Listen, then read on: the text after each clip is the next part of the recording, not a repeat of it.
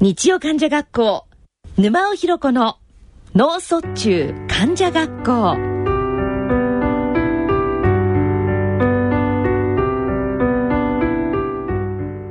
皆さんご機嫌いかがですか？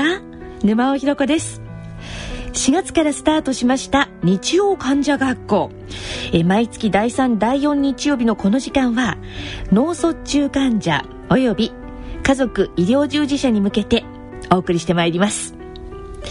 えー、私は5月はですね実は毎週週末にあのー、実家があります栃木の宇都宮に帰っておりまして田植えをしておりました。で実は田植え機にですね初めて、えー、乗る乗ると言いますかあの運転をしまして苗を植えたんですけれどもまあ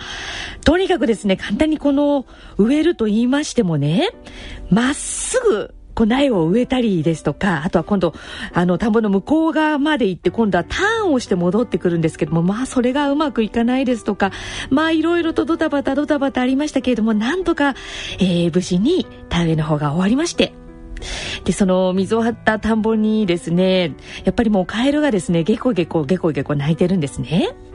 でそんな風な場所におりますと自然の中っていうのは本当に癒されましてこれやっぱりリハビリの一環にですねこういった自然の中でやっぱり五感を刺激するっていうのはすごくいいなと思いましてそんなことも、えー、これからの活動の中で取り入れていけたらいいななんてことも考えたりしておりました。さて、えー、今回はですね大阪におられます公益法人日本脳卒中協会副事務局長で国立循環器センターの山本春子先生と電話をつないでお送りしたいと思います。それでは日曜患者学校沼尾ひ子の脳卒中患者学校進めてまいります。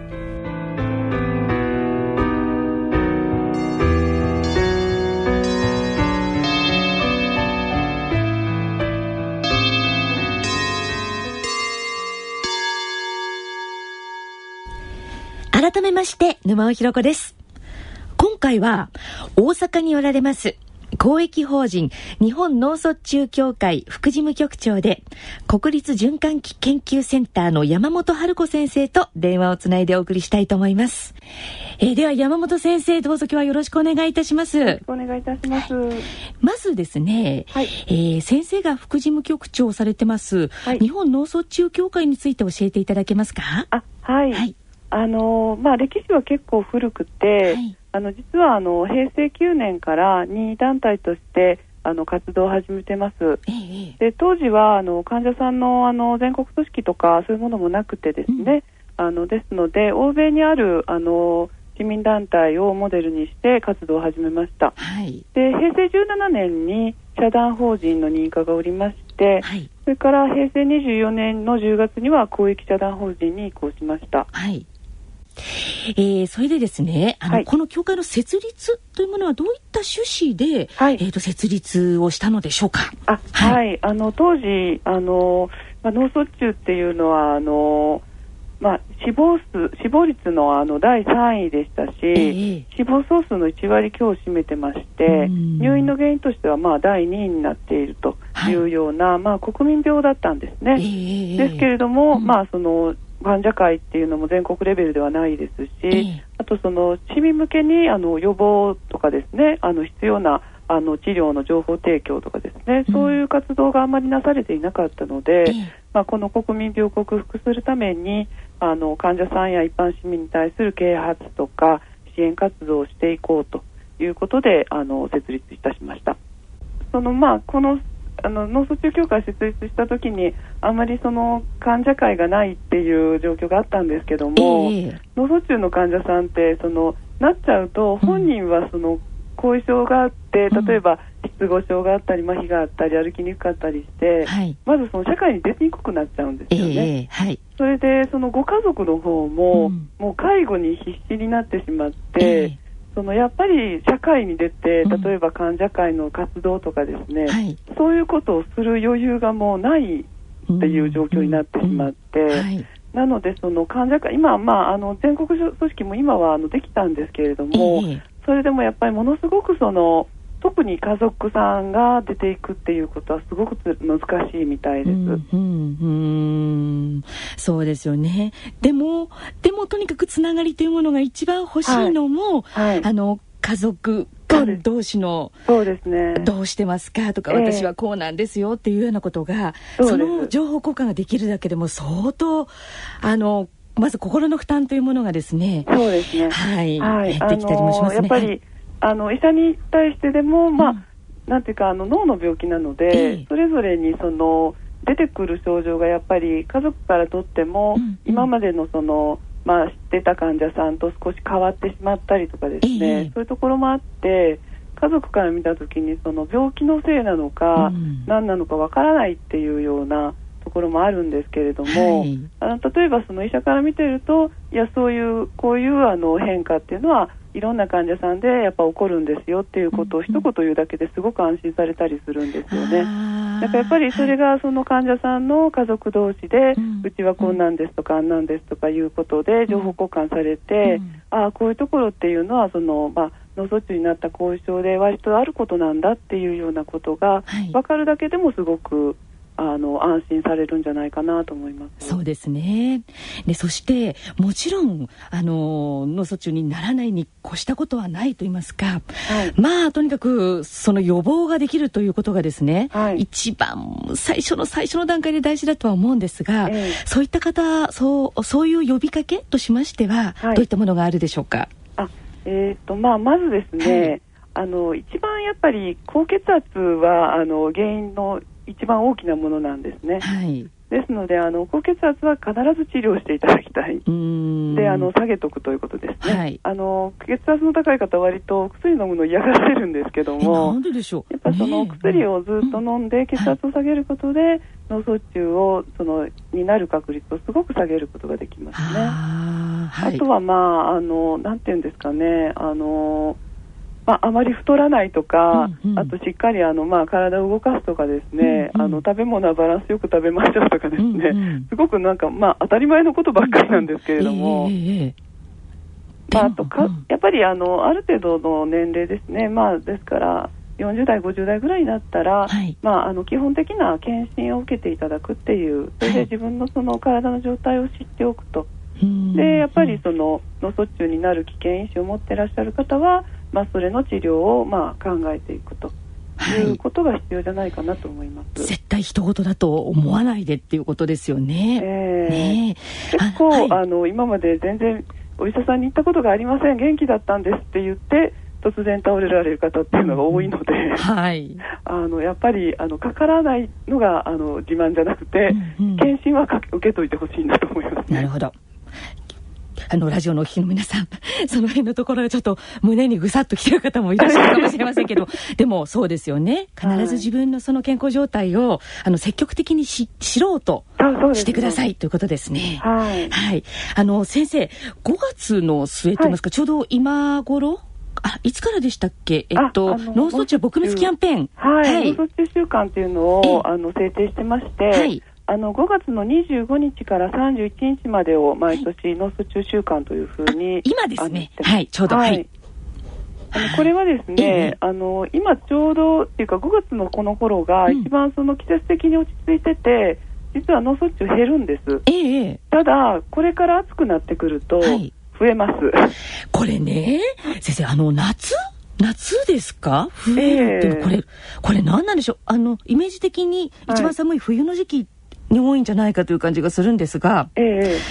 あのもちろん冬は多いんですけども、ええ、ただあの調べてみると、え実は夏も冬と同じぐらい発症はしてるっていうことが分かりましてこれは原因は何なんですか？おそらく脱水だと思うんですけれども。ねだからちょっとそのまああの医学的に言うと、はい、起こるその原因は少し違うんですけども、えー、冬の冬と夏でその脳梗塞のタイプは少し変わってくるんですが、えー、ただ発症数はあまり変わらないんですね。えー、それで夏はやっぱりその多分水分がその、まあ、汗で出ていってしまってこうちょっとずっと脱水状態みたいな、軽いそういう状況が続いて、うんうん、でまあ、血液がこうやはりこう固まりやすくなってしまうと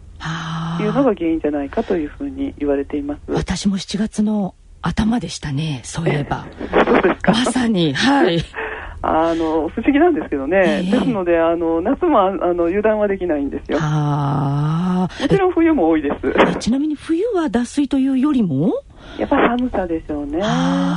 寒いと間違いなく血圧が上がります。えー、そしてやっぱり心臓にも負担がかかるので、うんうん、例えば不整脈が出やすいですとか、はい、あとやっぱ血圧がこうガーンと上がることで出血も増えますし、うんうんうん、あの夏はまあとってもその重症な方がやっぱ多いんですよね。ということはとにかくあのこまめに水分補給、はいそうですね。というものを心がけた方がよろしいですね。はい。はい。わかりました。えっ、ー、とですね、はい、そしてですね、えっ、ー、と、脳卒中協会さんで、脳卒中週間標語の、はい、というのを、はい、脳卒中の週間の標語ですね、発表されてるんですよね。ええ。えー、あの、まあ、はい、脳卒中週間に合わせて、あの、まあ、できるだけその一般市民の方たちへの、こう、うん、啓発をしようということで、はい、その、あの、まあ、一環で、あの、標語あのこれ公募してあのその中から優秀なものを選んでと言っています。えー、はい。で、えっと、今年はですね、えー、まあ、全部で458作品が寄せられまして。たくさん集まりましたね。はい、はい、その中であの、兵庫県の久保田さんという方の、えー、えーと標語が今今年は、まあ、選ばれまして、えー、えーとその標語はですね、はい、ろれつが回らず手がしびれこれがともかく救急車と。そういうなんて端的で分かりやすいんでしょう。ええー、素晴らしいですね。まあ、あの、救急車呼びましょうという。はい。はい。うんこれはあの、えっ、ー、とですね、これ私の地元の栃木、栃木県というところがですね、はい、実はあの、その救急車を呼ぶ率というのが非常に全国の中でも低いんですよ。低いんですか？低いんです。何かっていうと、はい、悪いなと思って、あと、いや大丈夫かなと思って。県民性もあるのかなと。あの、なかなかそれで我慢しちゃう。で、結局その後に大きな、はい、あの、発作が起きたりするというようなことがあって、結果的に、あの、ひどい、ひどいと言いますか、重症な、はい、あの後遺症が残るというようなこともすごく多いようなんですね。はい、なのでこれちょっとでもそういった、はい、なんでしょうちょっとあれって喋り方がななんかおかしいなとか、はい。はい、あとしびれっていうのは私これ自分では手のしびれとかそういうことはなかったんですが、はい、なんでしょうえっと例えば鉛筆持って落っことしちゃうとかそんなことですか？はい。えー、あのしびれっていうのは、あの、うん、医学的にあの私たち医者が聞くとしびれっていうのはあの普通あの感覚がおかしくなることをしびれっていうのかなって思うんですけど、えー、割と一般の方はしびれっていうのをその動かないことを手がしびれてるっていうふうにおっしゃる方が多くて、えー、でですのでまああの要はあの力が入りにくいっていうことですね。でこれはあのすごくはっきりしたサインですね。えー、特にこう舌がもつれて喋りにくいっていうのと、はい、まあ手も足もですけれども、はい、まあ片方ですね、はい、まあ左だったら左の手足、右だったら右の手足。えーまあ、それにあと顔もですけども、そのまあ体の左半分もしくは右半分の、まあ、手、顔、足、うん。この3つの、まあ、どれか2つぐらいがですね、うんうん、力が抜けたりしてると、うん、これはもう非常に危ないですね。力が抜ける。そうですね。顔だとあのちょっとこう口が歪むような感じに顔の筋肉がこう力が抜けて、こうあの口のなんですかね口角がこう下がったような感じになって左右の非対称に見えるんです。えー、まあ、本人絶対気がつきませんねこれは。えっと、鏡を見るとわかります？もしくは周りの方が、ね、鏡を見るとわかるんですけども、うんうん、あのー、痛くないみたいなので、うんうん、いつなったか本人はよくわからないみたいなんです。あ,、まあ、あと手も足も、例えば座ってたので足が、あの力が抜けてたかどうかわからないとかですね。立ってみたらなんか、なんかちょっと力が入らなかったとか、ええ、まあ、手がだから一番わかりやすいとは思います。ああ、あの、お箸とか、お箸を持つときにな何か持ちにくいとか落としちゃうとか。そうです、そうです。はいはい。なるほど。で、あと先生、あのね、これ、はい、あの、よくその前触れ発作っていうんですかね、一回それがあっても、なんとなくこう引いたりするっていうふうに聞くじゃないですか。ああ、あの、はい、聞いてしまうというか。みたいな。えええっ、と、あの、そういう方もあります。全員じゃないですけども。あそうですか。そうですね、うん、1割弱ぐらいですかね。えー、あの、脳卒中になられる方の全体の、まあ、1割弱ぐらいの方は、あの、その前に、あの、そういう、あの、まあ、予兆がある場合があります。なるほど。で、それは予兆の時にも来ていただけると、あの、そのな、ない状況というかですね。あの一過性の症状だけで来ていただくと、そこでちゃんと適切な治療が受けれるとあのその後脳卒中を起こさなくて済むんですよ。あも最も効果的なその見逃さないサインですね。えー、逆にそこで行かなかったらすごくもったいないことをするっていうことに。そうですか。はい、いやこれは素晴らしい情報です。とにかく見逃さず、ちょっとでもおかしいことがあったら、はい、迷わず救急車を呼んでよろしいですね。すねあのーはい、これは救急車はもうこれは呼んでいただいた方がいいと思います。はあ、わかりました。あの、あと、脳卒中のその専門医療機関っていうのが、全部ではないので、ええあのそれをその救急車の方はやっぱり地域で脳卒中の場合はここにっていうことを割と知ってる方、あの救急車が多いですから、うんうん、ですから救急車に来てもらって救急車に適切に運んでもらう。そのあの適切な医療を受けれるあの医療機関に連れて行ってもらえる。そういう可能性が高くなりますので、はい、はい。わかりました。えー、ろれつが回らず手がしびれ、これがともかく救急車。はい、えー、久保田さん、素晴らしい作をどうもありがとうございます。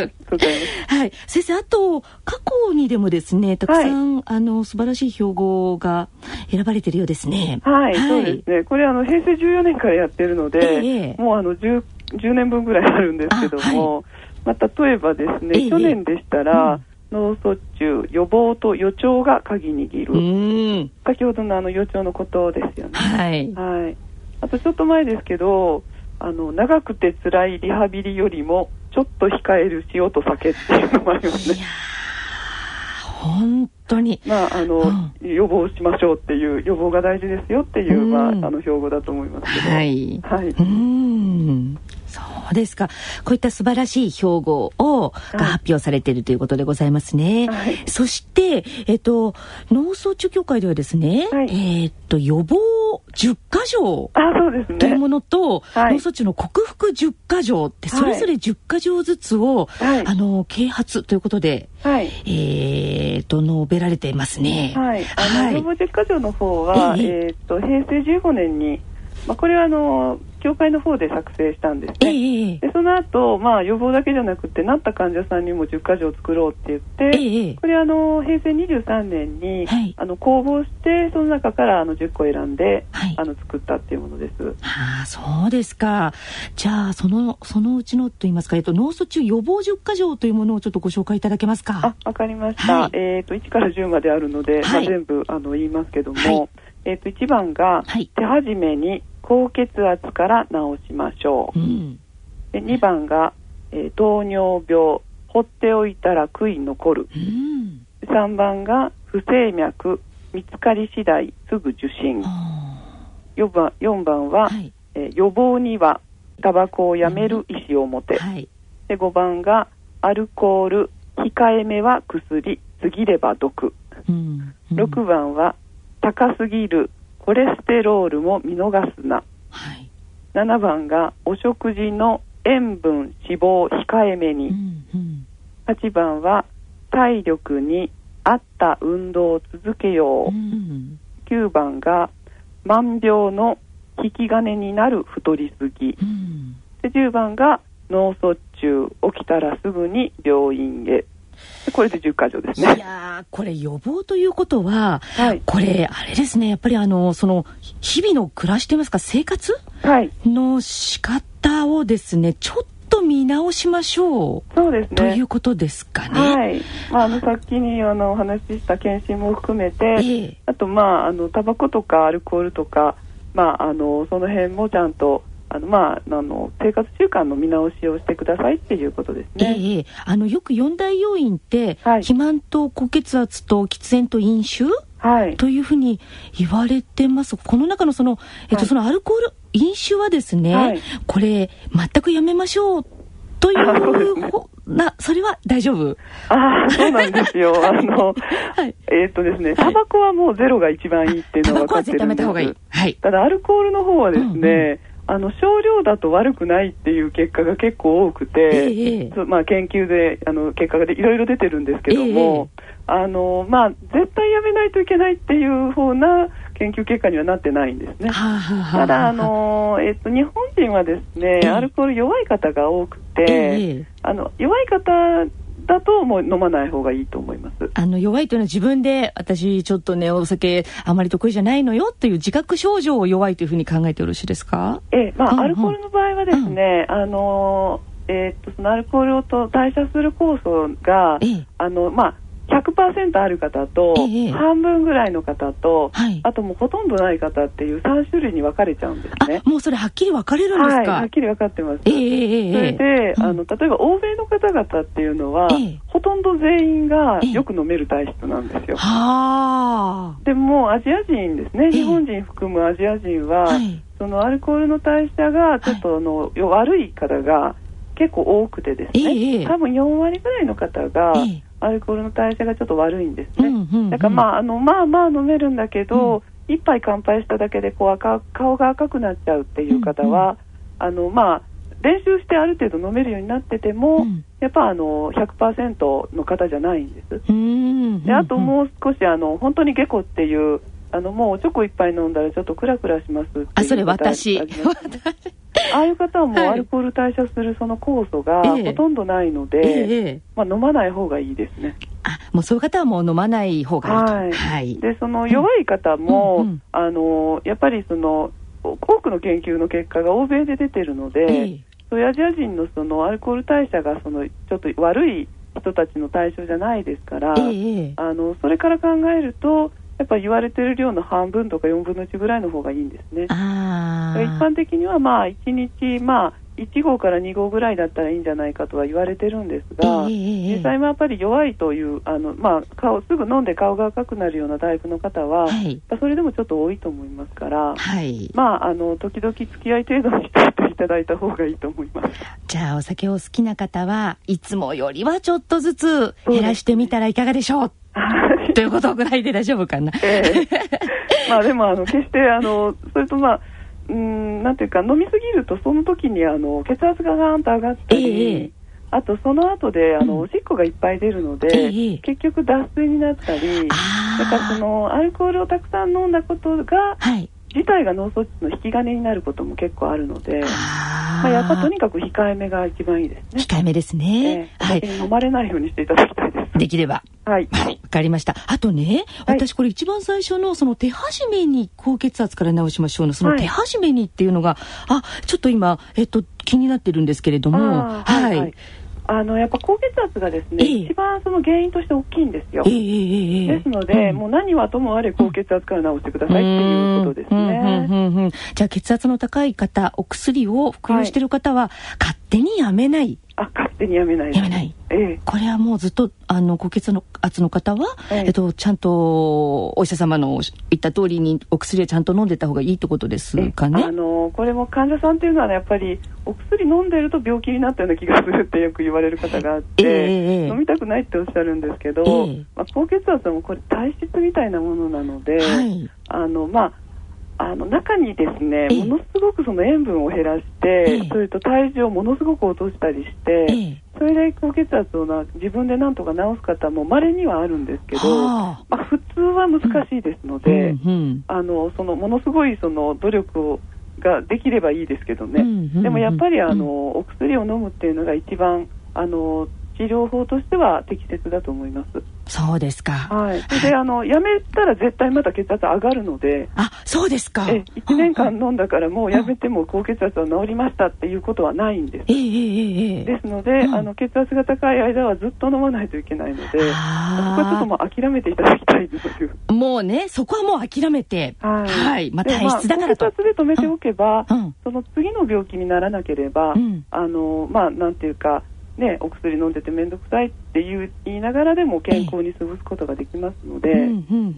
はい、そこはちょっと、あの、まあ、なんていうんですかね、あの、まあ、飲むことがちょっと面倒くさいけど、それでもっと大きな病気を防いでるっていうふうに考えていただけるといいなと思います。わかりました。それと、あとはその食事のですね、はい、塩分と脂肪を控えめに、はい、これはよく成人病すべてになんかこう、こういうふうによく言われる感じがするんですが、はい、やっぱりこれも基本中の基本ですか？そうですね、はい、あの塩分は日本人のその食事で取ってる塩分っていうのはもう推奨されてるのの倍ぐらい取っちゃってるんですよね。そうですか。ええ。ー、だから普通に食べてると、多分1日10グラム以上12グラムぐらい多分取られてるんですよ。うんうんうんうん。で、あの本当は推奨されてるのは6グラムぐらいなんですね。あ一日。はあはあ倍だ。じゃあえーだから、はい。あの例えばうちあの国立循環器病研究センターはええ。病院食が1日塩分6グラムに設定してるんですけど、はい入院されて食べられると皆さんやっぱり薄いっておっしゃいますけど、はあ。ただその薄いけどまあ美味しく作ることはできえて、えでその塩分を下げることが血圧を下げることにつながりますので、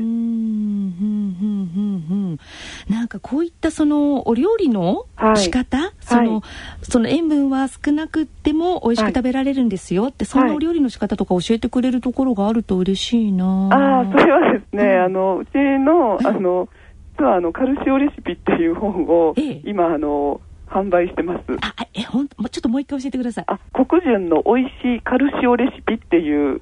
あの、本なんですけどね。軽い塩ですか？そうです。カルシオっていうふうにうんう、んあの、減塩をそういうふうに呼んで、えで、あの、その、まあ、お出汁とかですね。え。え。えいろんなあのお酢とか、ええ。まあ、そういうのをうまく使うことで、ええ。あの塩分下げてもあとカロリーもそんなに高くなくても、ええ。すごくバランスよくて美味しいあの食事が作れますよっていう、ええ。そういうレシピのですね、ええ。レシピ本を実は今発行しててですね、ええ。え一時期アマゾンで売り上げがトップになってるんで。す。あらそうでしたか。はい。わかりました。これはぜひぜひちょっと読んでみたいなという気も気がします。あのぜひ、はい。あのい一冊買っていただきたいわかりました。カルシオレシピで多分わかると思います。わかりました。はい。それで、はい。あのー先生、その脳卒中協会さんでは、こはい。の電話相談というのも開設してるんですよね。あそうなんです。はい。あの一応あの今あの全国各地にあの支部ができていまして、ええええそちらであの電話で相談を受け付けています。えで電話の方はですね、うん。月に1回とか月にまあ2回とかちょっとあの数が限られてるんですけれども、ええファックスは24時間受け付けてまして、ええでファックスであのとにかく流していただけると、はい。まあ、あのできるだけ早くそれにお返しするような形にしています。あ、そうですか。ファックスを入れると、ファックスで何か、あの、お答えをいただける感じなんですか？そうですね、ファックスでいただくこと、あ。の送送送り返すこともできますし、ええまえ。えあ、あの例えばファックスで受けて、そのまあ、地元のあの支部の方に連絡して、そちらから、まあ、返していただくっていうようなこともできますし、はい。まあ、あのファックスですのであの、どういうことが知りたいかとかですね、はい。直接電話を受けたいんだったら、そういうことを書いておいていただけると、ええ。ええあのそういういろいろ対処はできると思います。そうですか。この電話相談って、先生、はい。それこそ何でもいいんですか？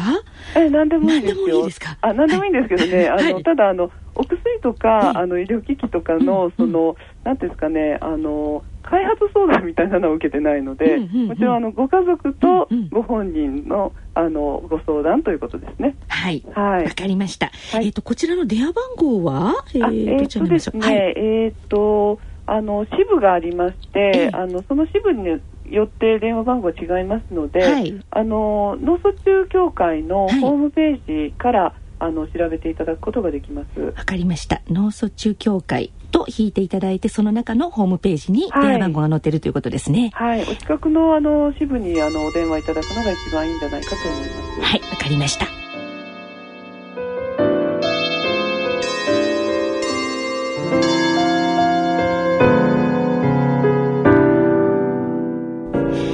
日曜患者学校沼尾ひろ子の脳卒中患者学校いかがでしたでしょうか、えーこの続きはまた次回ということでございます。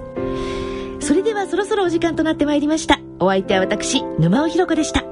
次回6月16日日曜夜9時にお会いしましょう。